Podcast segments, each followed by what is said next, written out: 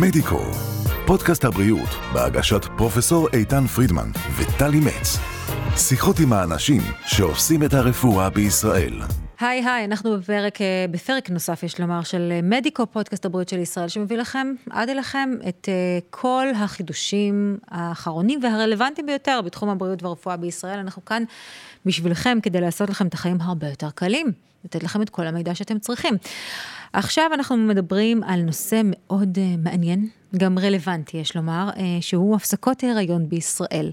איך, למה, באילו תנאים, כל המשתמע מה, מהנושא, אנחנו מבטיחים להקיף את כל מה שצריך, את כל מה שאתן ואתם צריכים לדעת בנושא. לשם כך, דוקטור אהוד רז נמצא איתנו, מומחה ברפואת נשים, וגם עורך דין. כן. אימא שלך המאושרת באימהות היהודיות, אני חושבת, לשם כך, לא? יש להניח. כן, טוב, אז, אז ברוך הבא, שלום לך, דוקטור רז, ואני שמחה שאתה כאן. אני, אני באמת רוצה שנשתדל לעשות סדר בתחום הזה שהוא מאוד, אה, בגלל רגישותו הרבה, הוא מאוד אה, אה, נוזלי כזה, כי יודעים כל מיני פיסות מידע לפעמים, כי פשוט פוחדים להתעסק בדבר האמיתי, כי זה לא נושא נעים להתעסק בו. אז בואו נשתדל לעשות סדר לטובת אלו שצופים ומאזינים לנו. קודם כל אני רוצה לשאול אותך, עד כמה אה, שכיחה הבקשה להפסקת הריון בישראל? מה שיש לנו זה סטטיסטיקות של משרד הבריאות. הנושא הזה הוא נושא ברגולציה, בפיקוח. Mm-hmm. יש לנו חוק במדינה, חוק ישן, שלפני 50 שנה בערך, אפילו יותר, שבעצם אומר שבמדינת ישראל העניין של הפסקת הריון, כוונה ליזומה, mm-hmm. הריון שהוא לכאורה תקין, והאישה לא מעוניינת בו.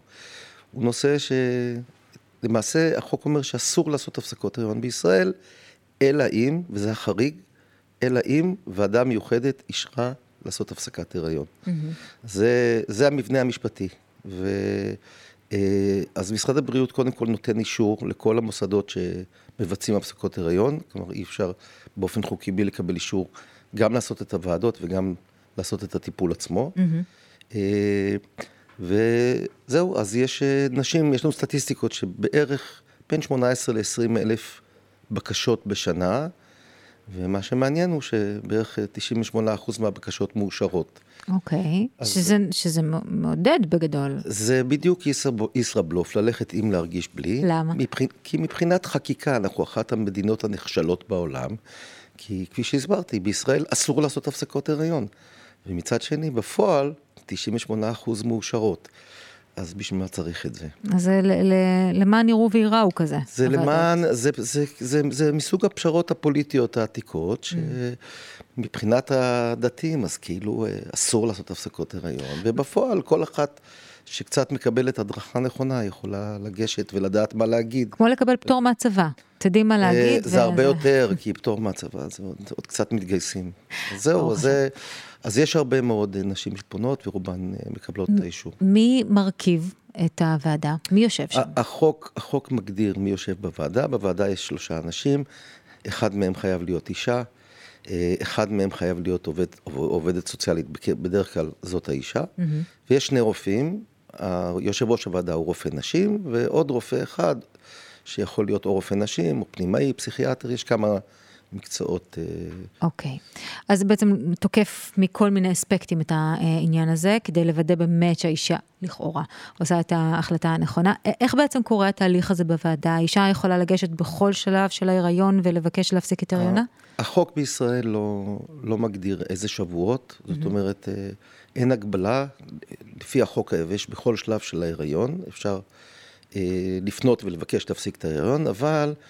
אה, בשנת 94 משרד הבריאות הוציא חוזר שעושה הבדלה גמורה עד שבוע 24 ומשבוע 24. בערך חצי הריון. בערך חצי הריון. אנחנו קוראים לזה שלב החיות, כי פחות או יותר בשלב הזה גם העובר, יש לו אפשרות לחיות אה, מחוץ לרחם. Mm-hmm. ועד שבוע 24 זה מה שנקרא ועדות רגילות, והחל משבוע 24 קוראים לזה... אה, השם הרשמי זה ועדות להפסקת הריון בשלב החיות, וכולם קוראים לזה ועדות על. ו... שמעניין, כן, בחירה ו... מעניינת של מונח. בכל מקרה, אבל, וגם, וגם ההנחיות של משרד הבריאות, הם, הם, הם, הקריטריונים הם שונים. למשל, אה, אחרי שבוע 24, אי אפשר להפסיק הריון של עובר שהוא בריא לגמרי.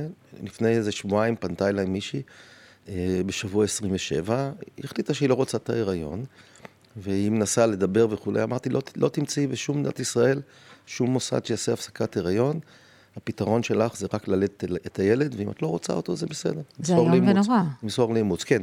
לא, מנסים, אה, מנסים איכשהו לתת אה, קריטריונים.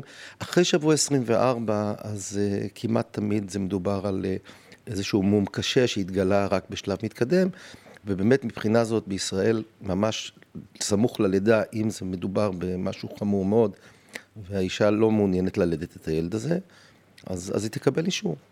זה לא נעים, זה קשה או, מאוד, כן. אבל, אבל זה אולי הרע במיעוטו לעומת אה, מעניין, מעניין אותי, זהו, אתה, אתה אומר את זה באמת אה, שזה במדינת ישראל, ואנחנו כמובן לוקחים בחשבון גם את, ה, את הבחינה הדתית אה, בהקשר הזה. א, איפה אנחנו עומדים מבחינת נתונים ביחס לעולם? אה, כל מדינה זה משהו אחר. מדינות שהן, אה, אה למשל, דוגמה, פולין זה מדינה מאוד קתולית. ושם ממש אה, אי אפשר לעשות הפסקת הריון. מדינות מוסלמיות זה גם ככה. כן. אה, מי שעלתה לחדשות לאחרונה זה ארה"ב, נכון. אבל אנשים לא כל כך מבינים מה, מה בדיוק קרה שם. היה רעש גדול סביב זה. היה רעש גדול. יש פסק דין משנות ה-70, שבעצם בית המשפט העליון הפדרלי קבע שזה זכות יסוד חוקתית של אה, כל אישה לבצע הפסקת הריון, זאת אומרת מצב הרבה יותר נאור מאשר mm-hmm. בישראל. Mm-hmm. ומי שחרקו שיניים במרכאות כל השנים זה המדיניות השמרניות הדרומיות בארצות הברית, ששם הרוב המכריע הוא מאוד נגד הפסקות הריון, אבל הם נאלצו להתכופף מפני הפסיקה הפדרלית. ומה שבית המשפט העליון השמרני זה אולי ההישג הכי גדול של טראמפ בשנים שלו, פשוט מילא שם את בית המשפט, אז הם ביטלו את זה. אז מעכשיו זה כבר לא זכות חוקתית, וזה, ואז הופך להיות זכות, אה, החלטה של כל מדינה. Mm. באמת מה שהולך לקרות, זה שבמדינות השמרניות, הם בעצם עכשיו יעשו חקיקה פנימית ש... ש... כל מדינה תחליט עבור עצמה. בדיוק. אז בניו יורק וקליפורניה ומסצ'וסטס, אה, בוסטון וזה, לא תהיה בעיה. אבל אנשים במדינות האלה, ואז מה שקורה, עוד יותר גרוע, מעבר לעניין העקרוני, המהותי, המוסרי, זה שאנשים ינקטו בכל מיני שיטות שמאוד מאוד לא בטוחות, ו- וישלמו גם בחייהן. בדיוק, בדיוק. ישלמו גם בחייהן. אז זה, זה מצב מאוד מאוד, אה, לא מאוד רציתי, בעייתי. לא, לא, רציתי, לא רציתי להגיע לזה. אה, אה, אוקיי. דרך אגב, ב... עוד נקודה כן. מאוד חשובה, בישראל, אם נעשה את הפסקת הריון בלי אישור של הוועדה, mm-hmm. העבריין הוא רק הרופא. שמס... שביצע את זה. ולא האישה. אבל אף אחד לא אמור לדעת. באמריקה, בסדר, אבל אם זה מתגלה, כן. באמריקה מי שעושה את העבירה זה גם הרופא וגם האישה. טוב, בקיצור, בסדר, כן, זה מסובך. זה אוקיי, מסובך. דיברנו על העניין הפרוצדורלי, החוקתי, החוקי, כן או לא. בואו נדבר על, המובן, על ההיבט הרפואי. איך זה נעשה מבחינה רפואית? אני מניחה שגם כאן יש הבדלה ב, בין שבועות ההיריון השונים. כן, אה, השיטה הוותיקה, אה, שהיא עשרות רבות של שנים, אה, הנכון לקרוא לה זה בפעולה. או באופן מכני. Okay. אוקיי. זה לא נכון לקרוא לזה ניתוח, כי לא חותכים כלום ולא תופרים כלום. ו... אבל זה הליך פולשני. כן, הוא, הוא, הוא פולשני במובן זה גם כן מילה כזאת שפולשני, כן, גם uh, הרבה דברים פולשניים הם מצילי חיים. נכון. בכל מקרה, בכל מקרה, uh, זה נכון שהיא מתבצעת בדרך כלל בתוך אותו חדר שקוראים לו חדר ניתוח, אבל, אבל במהותה היא פעולה, או מה שנקרא באנגלית procedure, והיא גם פעולה מאוד מאוד קצרה, מאוד מאוד פשוטה. אה, בדרך כלל, אה, לפעמים יש רופאים שנותנים איזושהי הכנה תרופתית לרכך את צוואר הרחם. האמת שזה לא, לא הכרחי. בכל מקרה, זו פעולה שהיא חייבת להיעשות בהרדמה, mm-hmm. מכיוון שזה, שזה כואב. בעיקר ההרחבה של צוואר הרחם, זה כואב. באופן, בניגוד למה שאנשים חושבים, ההרדמה הכללית כאן היא הרבה יותר בטוחה, כי היא מאוד קצרה. ו, והיא מאוד עוזרת לרופא, כי כשהאישה ישנה, אז היא רפויה, ו, ו, כן. ו, ולא שואלת מתי אתה מסיים וכולי. וגם לא בלחץ. ולא נורא, בלחץ, כן. וזה הרבה יותר בטוח. בכל מקרה, אז יש לנו איזשהו סוג של הרדמה, ובעצם אה, אחרי חיטוי קצר צריכים לעשות הרחבה של צוואר הרחם, תלוי איזה שבוע, ואז צריך לעשות ריקון מכני של הרחם, כאשר פה צריך להבחין בין המושגים. באופן היסטורי, מה שהיו עושים, זה באמת קראו לזה גרידה. גרידה, אוי, מילה איומה. אה, היו מכניסים איזשהו כזה חפץ מתכתי חד לתוך הרחם, גורפים, מגרדים, גורפים את התוכן החוצה. אה, אבל אה, בעשרות שנים האחרונות זה כבר לא חדש, וזה, אני משתמש רק בטכניקה הזאת של השאיבה. משנת 95, הרבה שנים, שבעצם במקום לגרד, שזה יכול לפצוע יותר, אז פשוט אחרי הרחבה מכניסים צינורית עדינה לתוך חלל הרחם, מחברים אותה לכוח יניקה, שאיבה בצד השני, וזה מקוייל, ככה שאת כל מה שלא תוכן של קבע, שזה ההיריון, הוא נגרף החוצה, נשאב החוצה, וכל השאר נשאר, וזו פעולה יותר עדינה.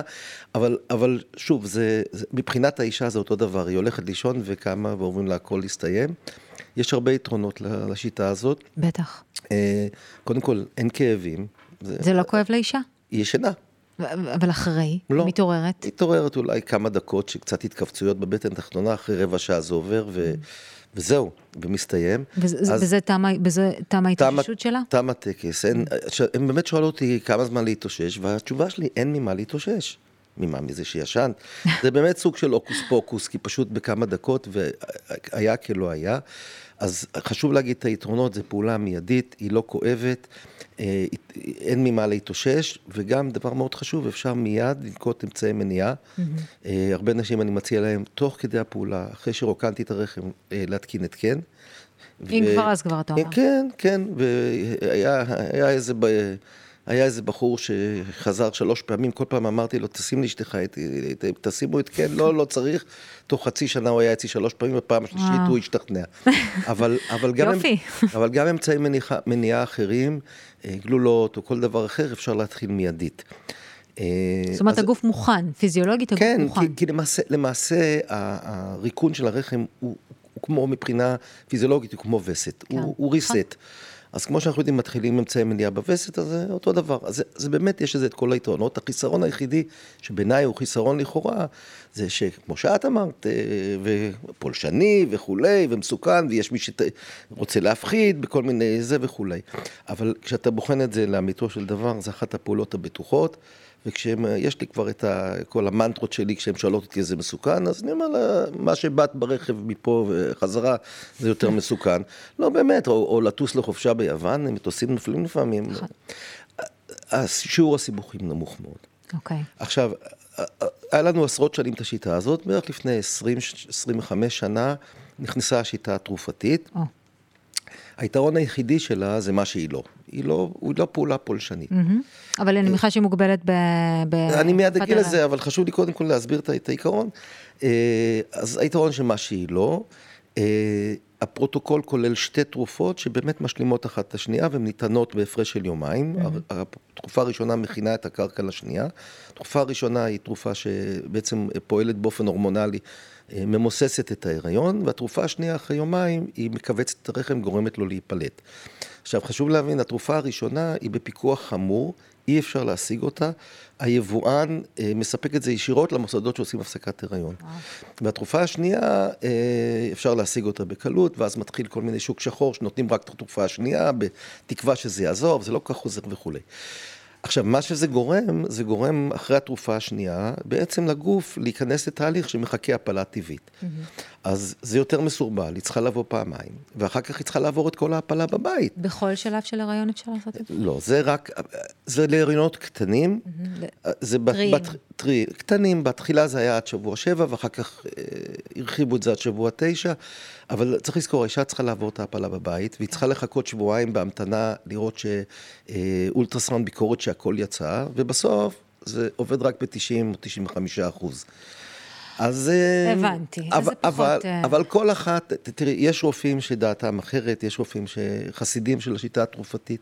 אני באופן אישי, אבל אני גם מוטה, כי אני מסתכל על הניסיון שלי עם נשים בתהליך השאיבה, mm-hmm. בידיים שלי, ו, ובאמת, אם רוצים לעשות תהליך של שאיבה, חשוב לבחור רופא שיש לו הרבה שיש מיומנות. שיש לו ניסיון בידע. רופאים שעושים את זה, אנחנו מדברים על, אלף, על אלפים של פעולות אה, לאורך השנים, הרבה מאוד אה, פעולות. טוב, דוקטור רז, נתת לנו את המדריך למשתמש או המשתמשת. אה, זה מסוג הדברים שבאמת לא נעים לדבר עליהם, אבל צריך לדבר עליהם, כי, כי לפעמים צריך לעשות את זה, מכל כל אחת מסיבותה, מסיבתה היא, כן. ולפחות לדעת לעשות את זה כמו שצריך, ולדעת מה אפשר ומה לא. משפט סיום, כשזה, כשזה קורה ונשים מתקשרות אליי וחרב עליהם עולמם וכולי, הדבר הכי חשוב זה באמת לדעת שזה לא כזה סיפור. יום-יומיים והכל מאחורייך, זה לא אמור להשפיע בכלל על העתיד, על הפוריות. אה, מכה קטנה, קטנה בכנף, ממש. וכשאת בתוך זה, זה נראה סוף העולם, וחרדות איומות וכולי.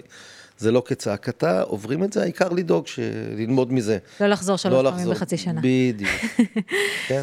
דוקטור אהוד רז, מומחה ברפואת נשים, אני מאוד מודה לך שבאת, ותודה על, ה, על הסדר שעשית בבלגן, כי זה בלאגן, יש לומר. תודה רבה לך, ואנחנו כמובן נפגוש אתכם שוב בפרק הבא של מדיקו, פודקאסט הבריאות של ישראל, עם עוד כמה דברים שחשוב מאוד שתדעו. מדיקו, פודקאסט הבריאות של ישראל, בהגשת פרופסור איתן פרידמן וטלי מצ. עקבו אחרינו בספוטיפיי, אפל פודקאסט, גוגל ויוטיוב.